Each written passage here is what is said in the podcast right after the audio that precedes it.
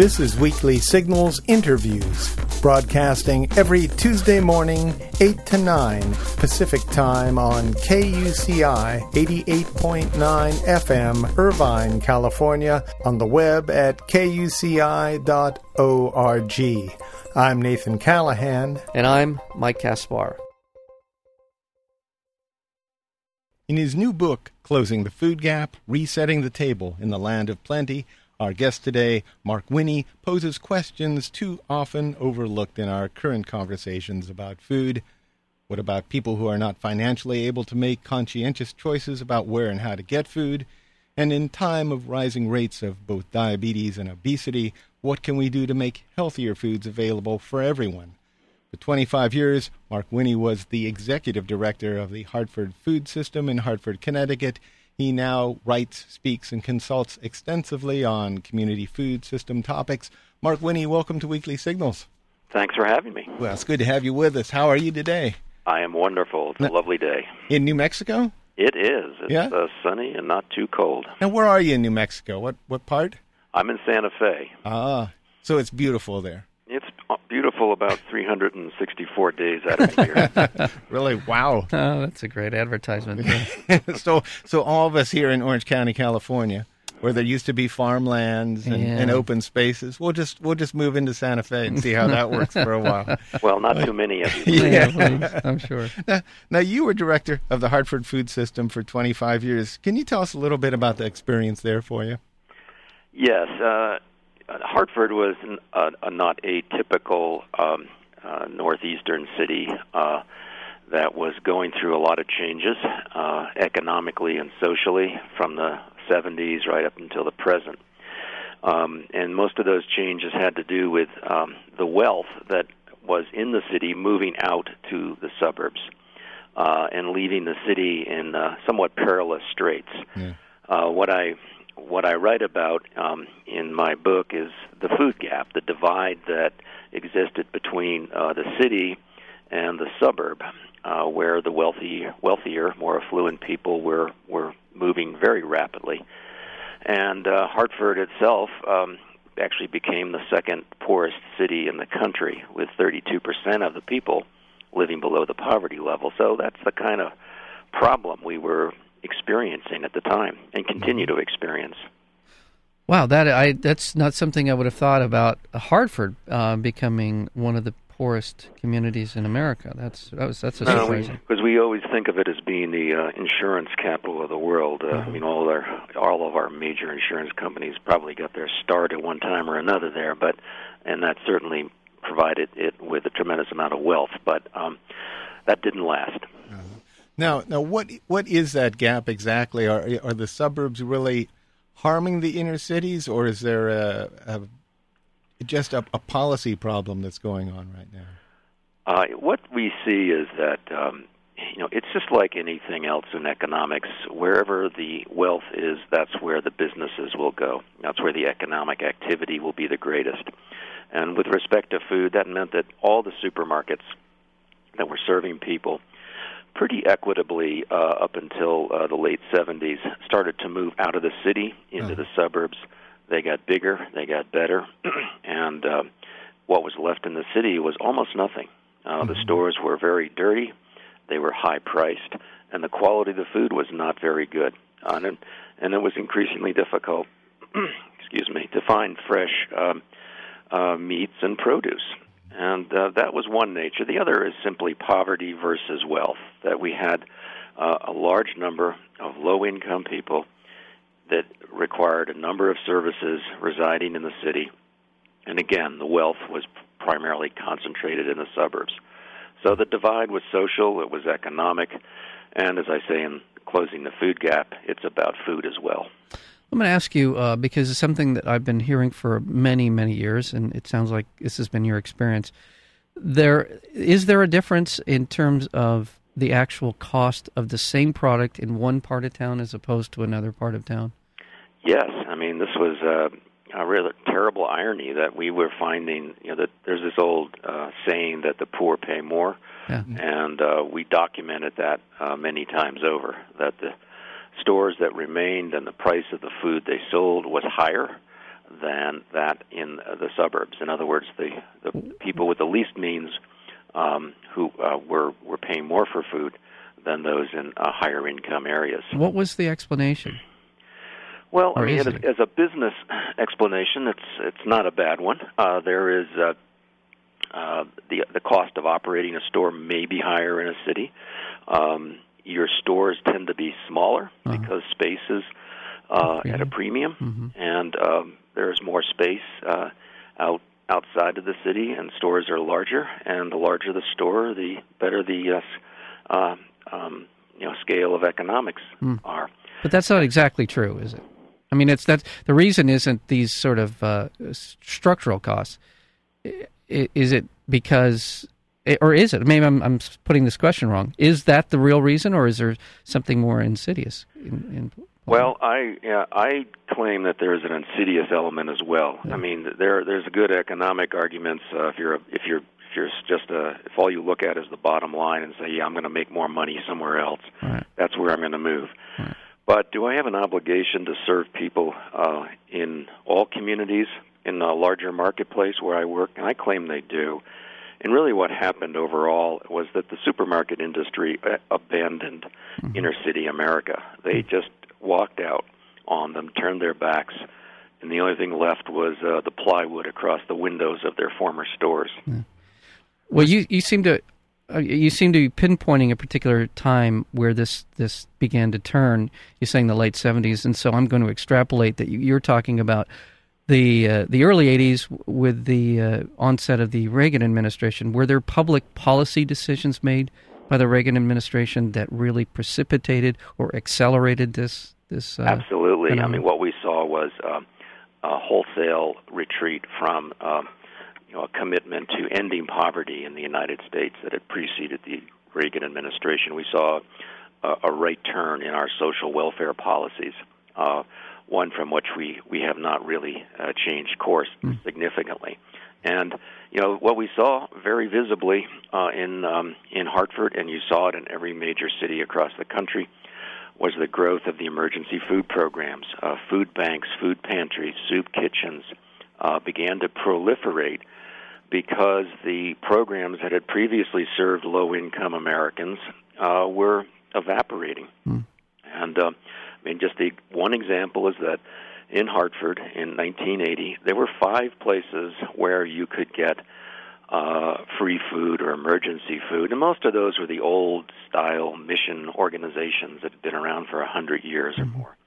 Uh, today, there are 375 such places uh, where you can get emergency food, and that number continues to grow. In fact, right now, the only the only retail or the only food outlet uh, that's growing faster than Whole Foods is the emergency food system. Well, now let's talk a little bit about Whole Foods. Um, is that a good thing for the food gap, or is that just exacerbating the situation?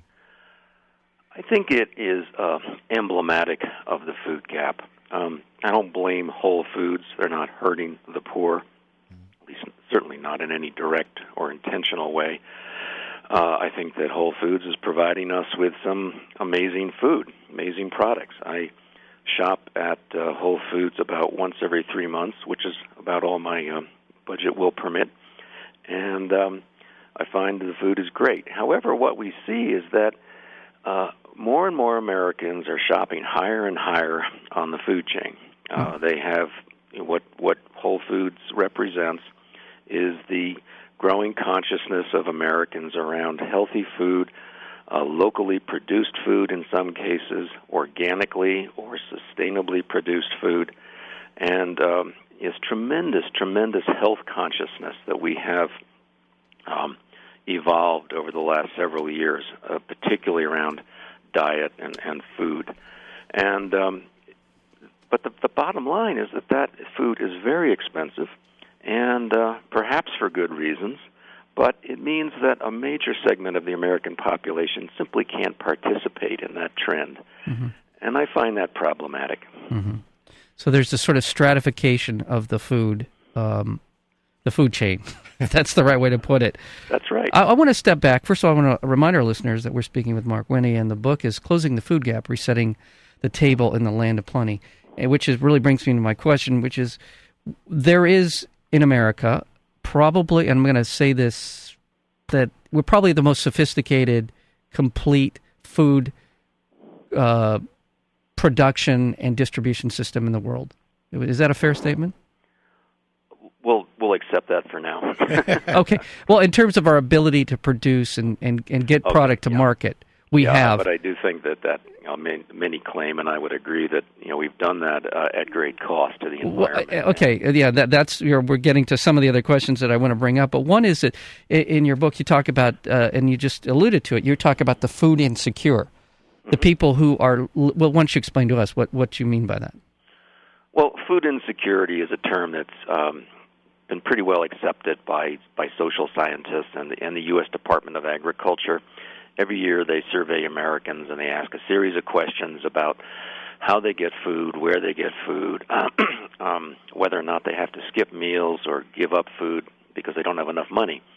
And based on those questions in that survey, we, we come up with a n- number of people who are f- considered food insecure. And simplest definition is that these are people who really don't know where their next meal is going to come from. There's a tremendous amount of unpredictability in the way that they uh, eat and the way that they're able to secure food. Uh, that currently covers about 35 to 37 million Americans who are considered food insecure. Uh, it's close to 12% of our population, and it's a number that has not changed much over the last 10 years. That's an incredible figure. Yeah. Uh, uh, shocking. I mean, is there? Uh, why aren't we more aware of that? And, and Why aren't our policymakers Yeah, more more more policy- involved? In, in is it be, just simply because those people don't vote?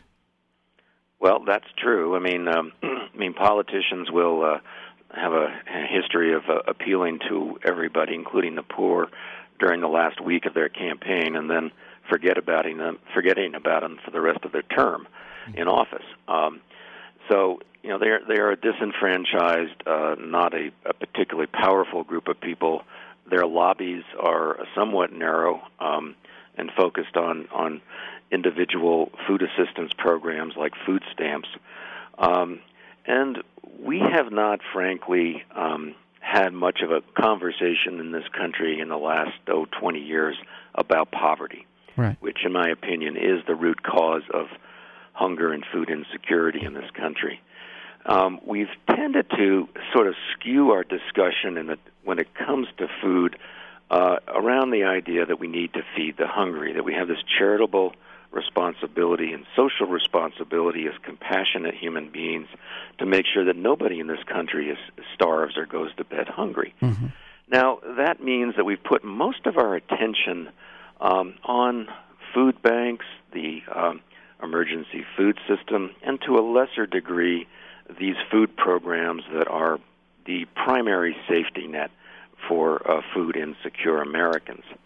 Uh, now, that has been necessary, but it takes us away from the larger discussion that we need to have, which is how do we end this? How do we stop having hunger and food insecurity in the wealthiest nation in the world? And that's where I think we need to go. Well, and then I would it, I want to once again Mark Winne uh, the closing the food gap. So this is where we need. Are you, are you advocating for um, more aggressive, creative public policies?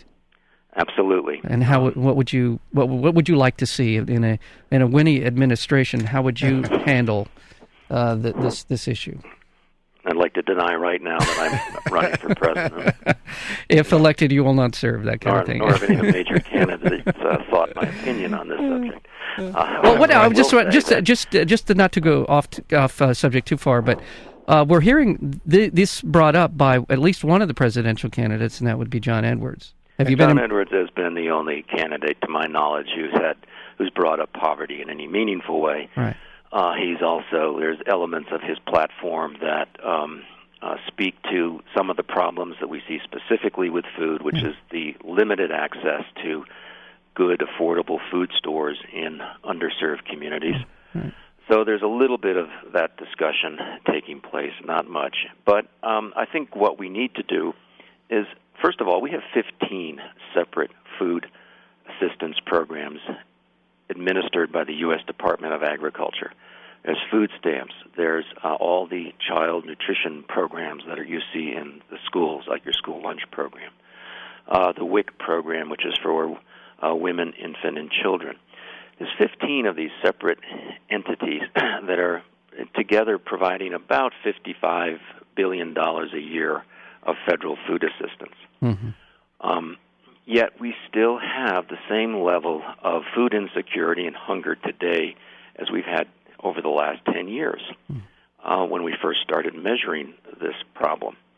Um, this doesn't say to me that we've made a lot of progress. Um, at the same time, our emergency food programs are growing. There's 50,000 different sites in the United States where an individual can get emergency food of one kind or another. Um, and what we need to do is get to the bottom. And I think, first of all, we need to take a look at all these food assistance programs and decide is this the best way to solve this problem? And in fact, are we really trying to solve it, or are we just trying to manage it? You know, I maintain that we're really just using our food programs to manage poverty, Mhm. not to end it. And um, I think one step would be to combine all of these programs into one or two, maybe three at the most, um, and to really focus their attention and, and to reduce a lot of the administrative costs and burdens, and in fact increase funding for those programs, or at least that, a new kind of one size fits all program, um, so that people really are no longer hungry. And this would cost probably another 15 to 20 billion dollars a year. But you think about it, that's what it would take to effectively end hunger and food insecurity in America. 15 to 20 billion. That's that's one month of Iraq, the war in Iraq. Uh, that's Just- about right. yeah. That's right. And um, at the same time, I would start to take a look at what a serious look at poverty, Right. uh, wage wages. We have, we actually, I live here in Santa Fe, New Mexico, which I'm proud to say has increased uh, the living wage. Has the highest living wage in the country right now, and that was set by their city council. And I think that's one step that we need to take to get people out of poverty. Let's stop this kind of low wage economy that we have um, that is really exploitive, and if you look at it closely, and provides you know us with a inexpensive, relatively inexpensive lifestyle uh, on on the that's built on the backs of, of low wage workers.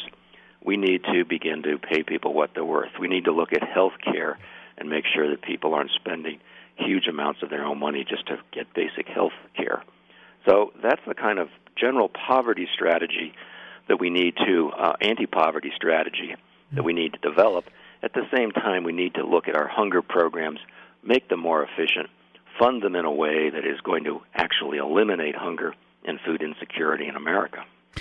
In in many ways, and the things you're saying to us, Mark Winne, are very reminiscent of 1964 and 65 when Lyndon Johnson made a commitment to ending poverty in this country, and with the declaration of war on poverty. Is the, are these the kind of policies with some tweaking and some obviously modernizing some of these ideas? Is that what we're talking about here?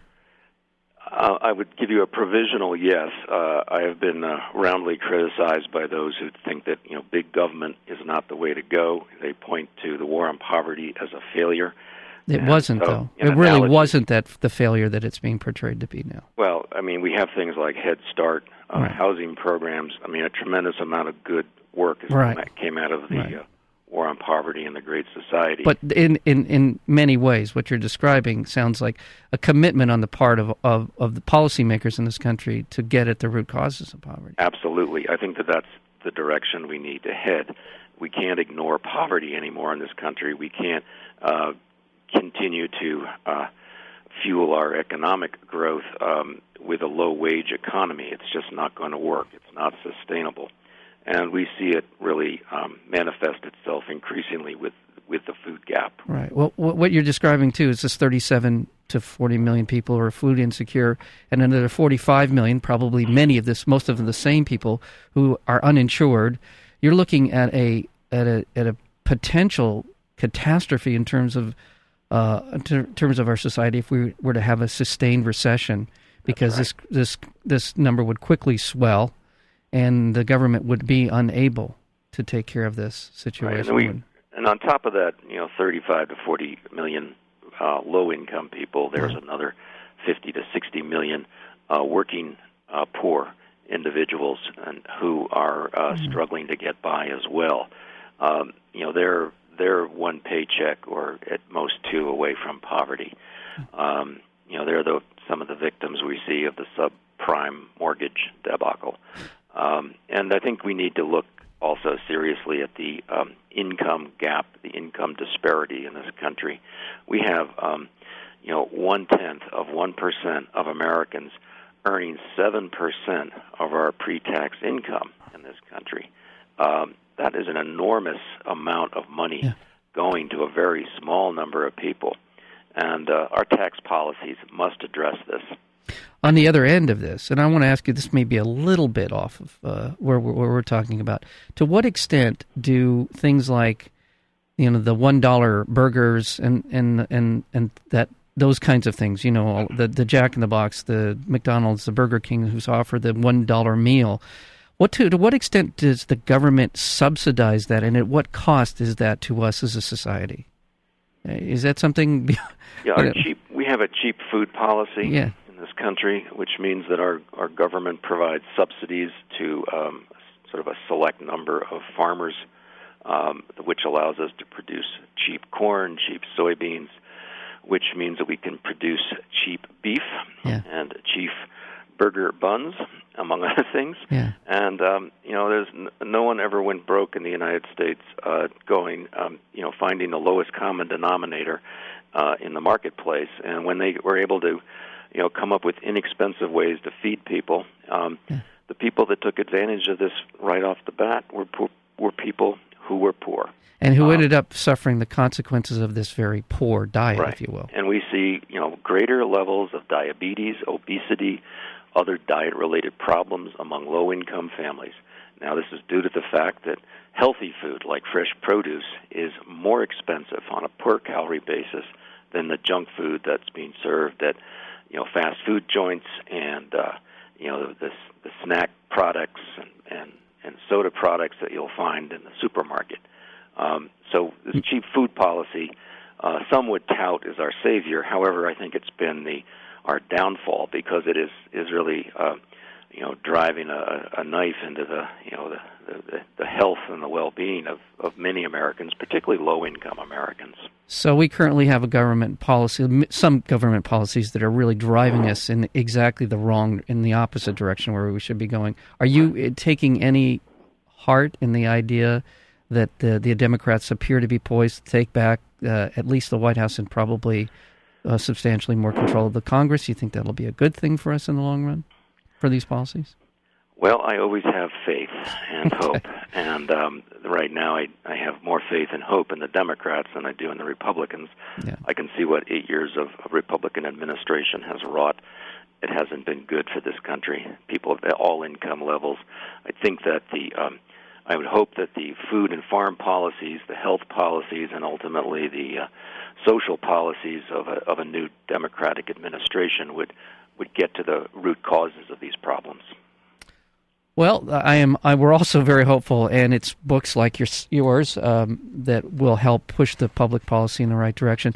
The book is "Closing the Food Gap: Resetting the Table in the Land of Plenty." Mark Winne, thank you for joining us here on Weekly Signals. Thanks for having me. Appreciate it.